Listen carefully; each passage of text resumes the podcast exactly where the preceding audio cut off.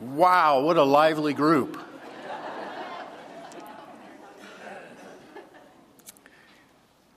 Great to hear it. Great to see you all. Would you turn to Matthew chapter 5? We'll be looking at verses 33 through 37. It's on page 1116 if you're using the Bible under the seat in front of you.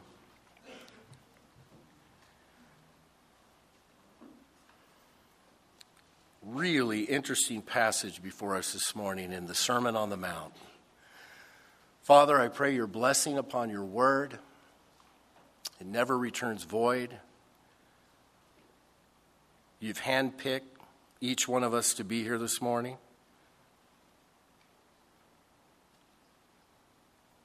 For this very passage. So I pray that we would have hearts ready to receive and apply what you have for us this morning. In Jesus' name, amen. I heard about a man who'd been Christmas shopping at the mall. He was finished, he wanted to get home. Hurriedly, he backed out of his parking space and smashed right into a car parked behind him. A large crowd heard the crash, saw the accident. This guy got out of his car, surveyed the damage, wrote a little note, stuck a note on the windshield. All the eyewitnesses were impressed. Here's an honest man. A couple hours later, the owner of the car came out of the mall. He saw the damage and the man's note. And it read, I just smashed your car. The people who saw the accident are watching me.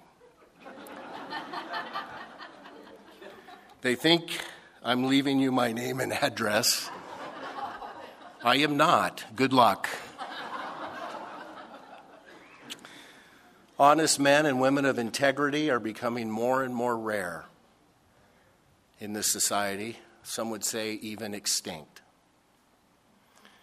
Today, deception, half truths, exaggeration, flattery, excuse making, manipulation rule the day, and it's everywhere. Dishonesty is an epidemic from preschool through graduate school, from home to the workplace, from the streets to the courthouses from personal relationships to media, advertisement, and news. People lie to make themselves look better. People lie to protect themselves from consequences. People lie to gain something they want. People fail to keep their promises. It's becoming hard to trust people today in this society. But that shouldn't be true for kingdom people,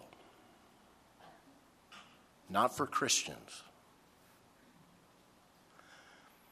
Christians are to be men and women of pristine integrity. And King Jesus expects that of us. Notice what he says in verse 33. He says, Again, you have heard that it was said to those of old, you shall not swear falsely, but shall perform your oaths to the Lord.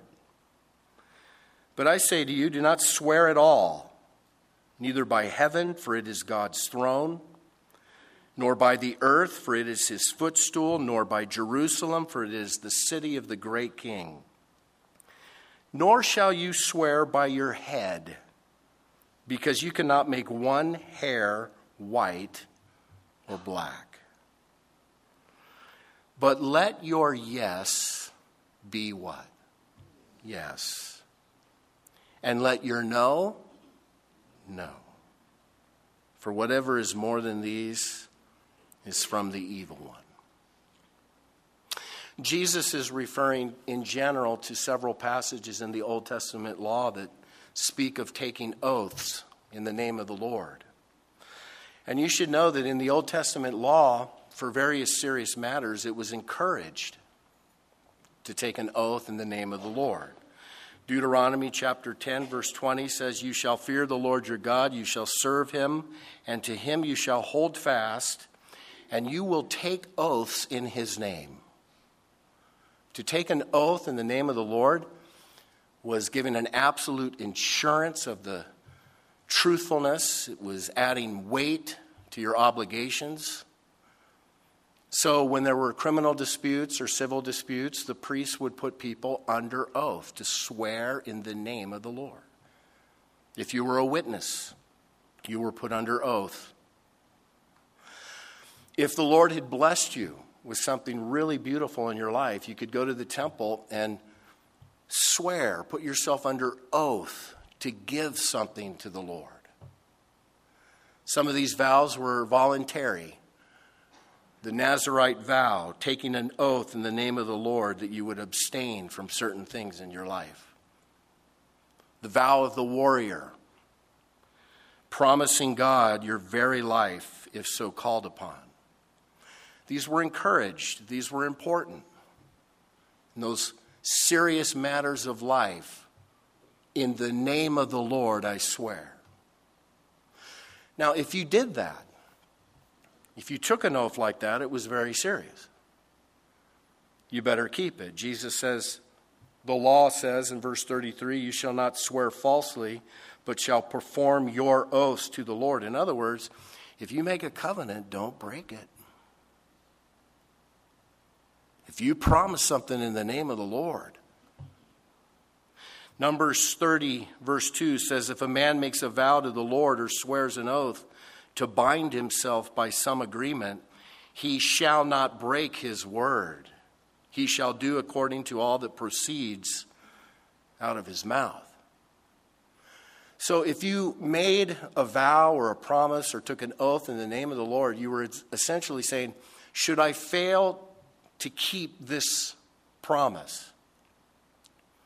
I put myself under the curse of the Lord and his punishment.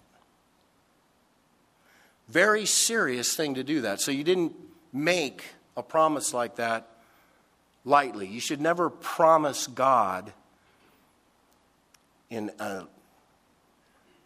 haphazard way. Several years ago, we were helping a man uh, through a very difficult time in his life. And he says to me, Pastor, I swear to God, I will attend all your services for the rest of my life till the day I die. And I said, Please, no, you don't have to say that. We're happy to help you freely in the name of the Lord. And he said, No, I swear to God, till I die. Well, he must have died three weeks later. Never saw the guy again. You don't make promises to God flippantly. When you make a promise, in the Old Testament, when you were taking an oath in the name of the Lord, it was deadly serious. It was very, very important. So that's what the law said, but you should know that in the days of Jesus, the Pharisees, the scribes, the rabbis had made a joke of the oath making system. You remember, we've talked about this before. The scribes, the rabbis, the Pharisees, they had their own interpretations of the written law of Moses. And they would come up with all different types of ways to fulfill the law of the Old Testament, their oral traditions, and all of that. Well, these guys taught that the name of the Lord is so holy that you shouldn't utter it. God's name is so holy, it would be very rare that you would say the name of the Lord out loud. So it would be very rare for you to take an oath in the name of the Lord. So they literally came up with different categories of what you could swear by, a hierarchy of things that you could swear by. Now, if you swore in the name of the Lord, you had to keep it. But if you swore in something else, it wasn't taken that serious. And they had different oaths representing different binding to keeping your word. So something was a big deal, you'd swear by heaven. Mm, something's not so big, swear by earth. or swear by Jerusalem, or swear by your head. In Matthew chapter 23, Jesus rebukes them for doing this. He says, Woe to you, blind guides, who say, Whoever swears by the temple, it's nothing, but whoever swears by the gold of the temple, he's obliged to perform it. Whoever swears by the altar, it's nothing, but whoever swears by the gift that is on it, he's obliged to perform it. It was a bunch of game playing. It was like, remember as a kid, I dare you, I double dare you. I double dog dare you. It's like making a promise with your fingers crossed. The historian said that the swearing of oaths had degenerated into a system of rules as to when you could lie and when you could not. All of this produced in its adherents a profound spiritual schizophrenia. I'm not telling the truth, but I'm really not lying. And so this spilled out of the religious realm into the common everyday interaction between people in society and in the marketplace. And Jesus said here, quit playing games. Don't swear at all. You come up with these silly categories as if God's not involved. God's involved in all of your promises. So you swear by heaven, well, heaven's God's throne, God's involved. You swear by earth, earth is God's footstool. You swear by Jerusalem, that's the city of the divine king. You swear by your head, hey, God created your head. In other words, Jesus said, every oath or promise is made in the presence of God. Your vow is binding, irrespective of its accompanying formula. Say what you mean and mean what you say. Let your yes be yes, and your no be no. And Jesus goes, anything beyond that's from the evil one. You know, the devil's the father of lies. The devil's the inventor of tricky, deceitful language that you hide behind. And when you're being deceptive like that, you're acting just like the evil one. So let's break that down for us this morning, my brother and sister in Christ. We need to be truthful people. We need to speak the truth, and we need to speak the truth in plain language. Those simple monosyllable words like yes and no.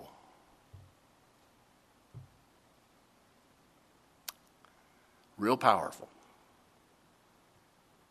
James said in James chapter 5, But above all, my brethren, do not swear either by heaven or by earth or with any other oath, but let your yes be yes and your no, no, lest you fall into judgment.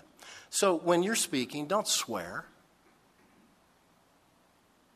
Don't say things like, I swear to God. I swear on my grandmother's grave. I talked to a guy once, and he, it was a marriage issue, and I was talking with this couple, and he, he wanted to pull out the Bible and said, I'll put the Bible right there, Pastor. I swear on the Bible.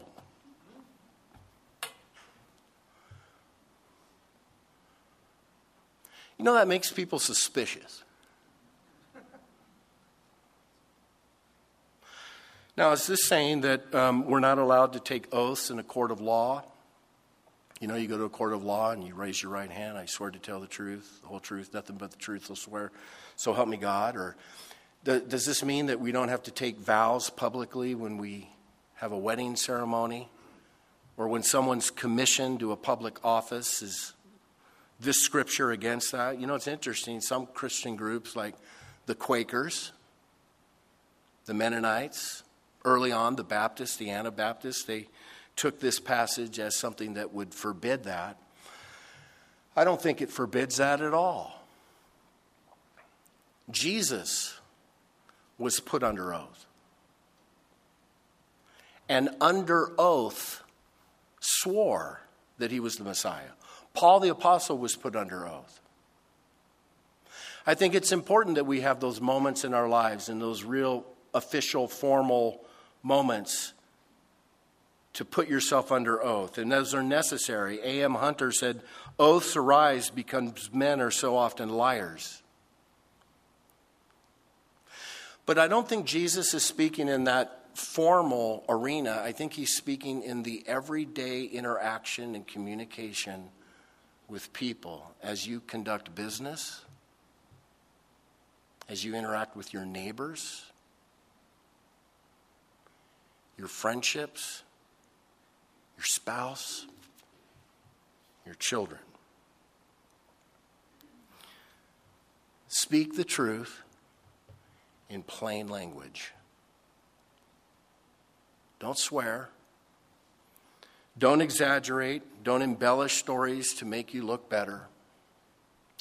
Don't manipulate. Don't flatter. Speak truthfully. Do not deceive people, my brother and sister in Christ. Don't lie.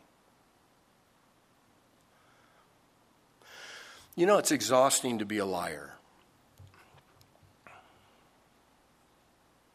It's been said the difference between a person who tells the truth and the person who tells a lie is that the liar's got to have a much better memory. Problem with lying are the 15 succeeding lies you have to tell to cover up the original one. That Scottish poet 200 years ago. Oh, what a tangled web we weave when first we practice to deceive.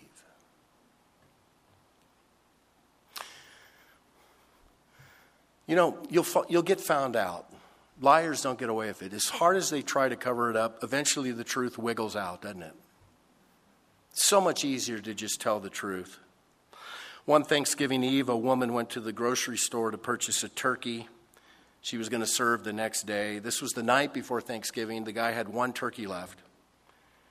He pulls the turkey out, puts it on the scale, 15 pounds. She says, You know, I'm going to need a little more meat. Do you have a 19 pound turkey? So he only has one turkey left. He puts the turkey in the cooler, takes it out again like he took another one out, puts it on the scale, pushes down.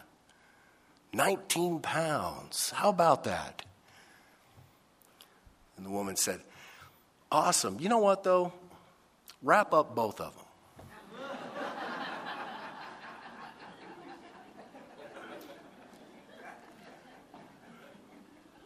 Busted can't be trusted.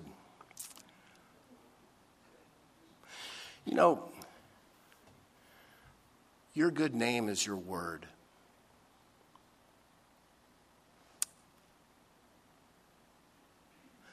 Jesus expects his people to be honest in character. Men and women of integrity on the inside. And he expects us to tell the truth. And we need to be tell, those that tell the truth, even when it hurts. You know that guy that put that note on the windshield? He should have put his name and address and number and email. And yeah, his insurance would have gone up. And yeah, he would have had to pay some money. But in God's view, in God's perspective, we're to be honest and truthful. Proverbs 28, verse 6 says, Better is the poor who walks in his integrity than one perverse in his ways, though he be rich. Do you believe that proverb? Or to be truthful. Now, I think this passage also means as Christians that we're to be trustworthy. When we commit to something, we're to keep it. And so it's really important that you understand when you're being asked to do something, your yes and your no is important. If it's no, it's no. But if it's yes, You should follow through. So that should certainly be true in, in the big commitments in life. I mean, if you're a businessman or woman and, and you, you enter into a contract with someone and you say, I'm going to do this amount of work for this amount of money in this amount of time, you best follow through.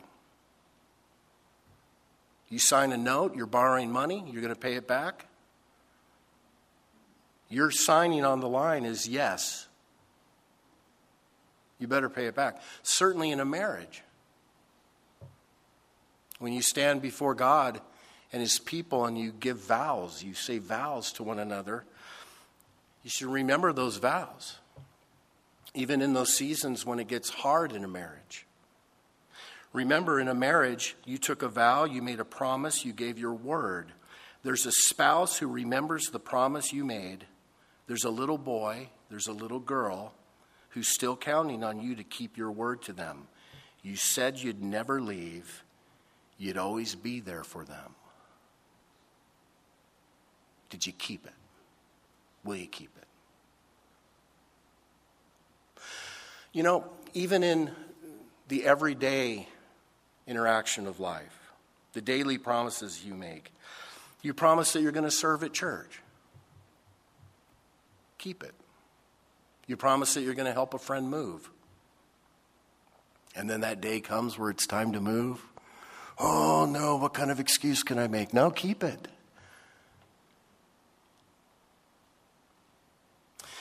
You promise to meet someone for lunch at a specific time. Be there. You promised to throw the ball with your son after dinner. Keep it. Now, I get it. We're busy. I get it. There's a lot of things going on. My wife Kim is always after me. People call and make an appointment, and her first question is Did you put it on your calendar? You have a phone, use it, right? And I say, I'll, I'll, remember, I'll remember. And then how often do we forget? Sometimes we forget. But my brother and sister in Christ, that should be the exception, not the rule of your life. If you sign up for something, do it. Follow through with your promises. I think that's what people should expect of Christians, don't you? Once a woman was enjoying a day at the beach and she found a spot just stretched out in her beach chair, hanging out, when a boy, maybe eight years old, approached her. And he asked her, Ma'am, are you a Christian? And the lady said, Yes. He asked again, Do you go to church? She said, Yes. He asked a third time, Do you read your Bible and pray every day? Now she's wondering, What's up with this kid, eight years old? But she said, Yes, I try to. And finally, the boy revealed his thinking. He asked her, Ma'am, will you hold my money while I go swimming?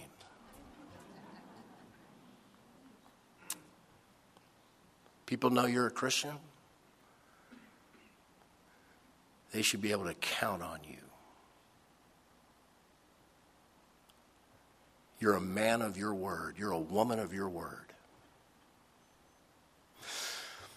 Now, I got to say, in, in going through the Sermon on the Mount, we go through a lot of heavy duty things, don't we?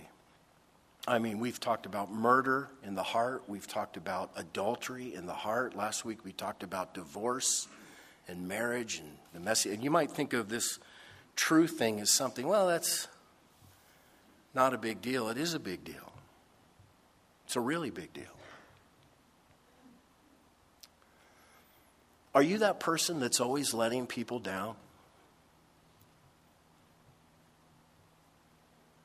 Are you that person that's already making excuses when you already commit to something?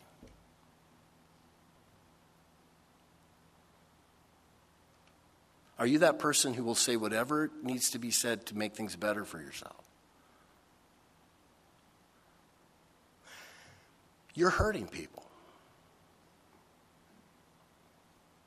You're hurting people and you're discrediting your testimony as a Christian. So you want to go preach the gospel to people. Are they going to take that serious if you can't even, they can't depend upon you? This is a big deal.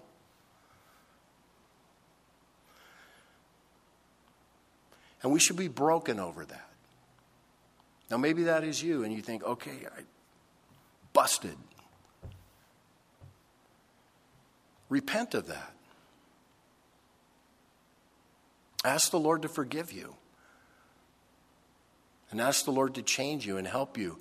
Remember all of these things in the Sermon on the Mount. They drive us to Christ. We need help in this, don't we? By the power of the Holy Spirit, we can change our ways. Maybe you're the one who messed up a big time covenant. You said yes, but you broke it. Broken marriage, broken business deal, whatever. Maybe you've made promises to God. And you haven't kept them. And you're broken over it. The Holy Spirit has touched your heart with his finger. Well, there can be forgiveness, there can be restoration. Do you remember the story of Peter, the apostle? You remember in the upper room, Jesus told all the disciples that he was going to leave and that they were all going to abandon him. You remember that? And Peter said, Even if all are made to stumble because of you, I will never be made to stumble. Jesus said, Surely I say to you, Peter, that this night before the rooster crows, you will deny me three times. And Peter said to him, Even if I have to die with you, I will not deny you. I'll be better than all of these other disciples. I'll keep my word. It wasn't but a few hours later that Peter was standing in a courtyard where Jesus had been arrested. A servant girl comes up to him and says, Hey, you were with Jesus of Nazareth. And he denied it. He said, I do not know what you're saying. Another girl saw him and says, This man is with Jesus. And Matthew 26 says, Listen, he, Peter, denied with an oath, I do not know that man. Others came to Peter Surely you were with him, your speech or accent betrays you. The scripture says, Then he began to curse and swear, saying, I do not know the man. Invoking a divine curse upon himself, making an oath in the name of God that he didn't know Jesus. Immediately, a rooster crowed. And Peter remembered the word of Jesus, who said to him, Before the rooster crows, you will deny me three times. So he went out and he wept bitterly. You talk about a colossal failure. Did God write Peter off? You know, Jesus, right after he rose from the dead, one of the first things he said was, Peter, Take me to Peter because Peter was so broken. And Jesus restored him. There's forgiveness. The blood of Jesus Christ washes away all sin.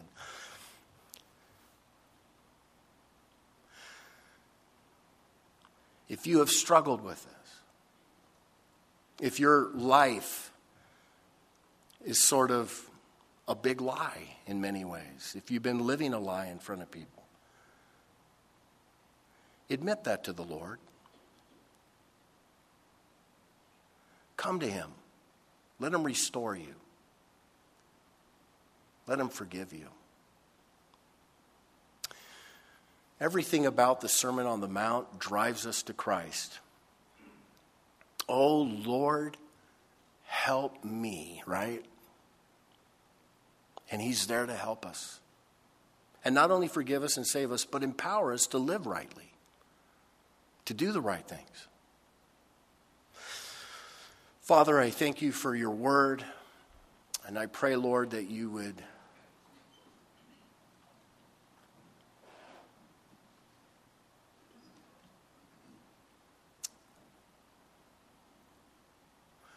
I pray, Lord, that as your people, you would truly help us by the power of your Holy Spirit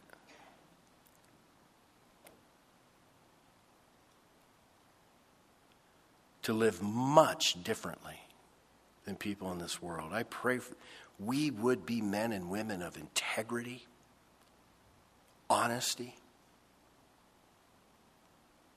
trustworthiness, Lord.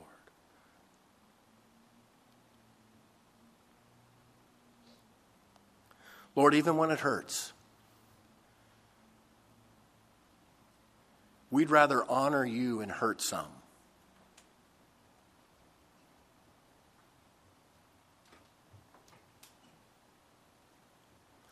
Lord, I thank you that there is forgiveness. Thank you for sending your son to die on the cross for our sins. Lord, your blood washes away every lie we've ever told.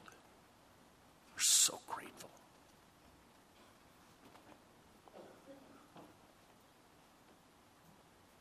So grateful, Lord.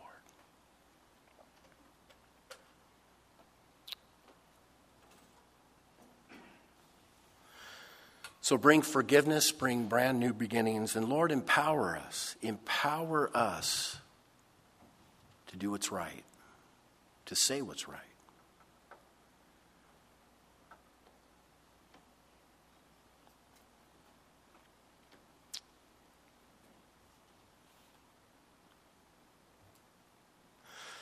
If you're here this morning and you've never received Christ Jesus as your Lord and Savior, please know the whole point of Christmas is that He was sent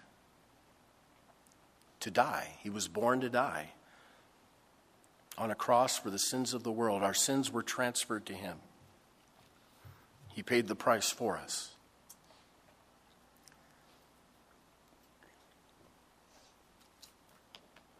Every lie you ever told.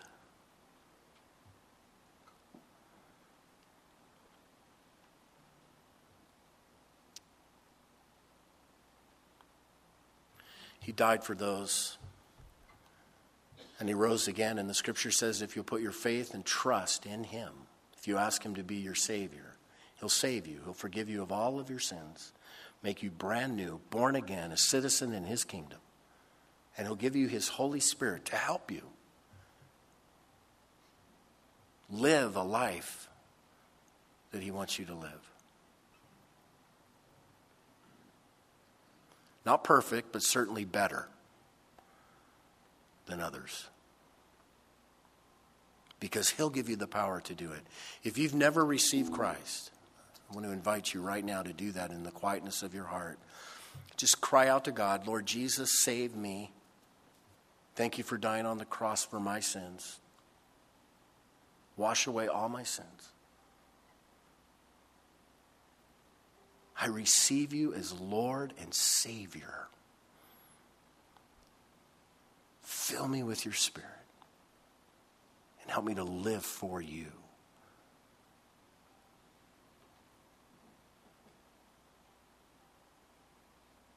Thank you for the fresh start. In Jesus' name, amen. Let's stand.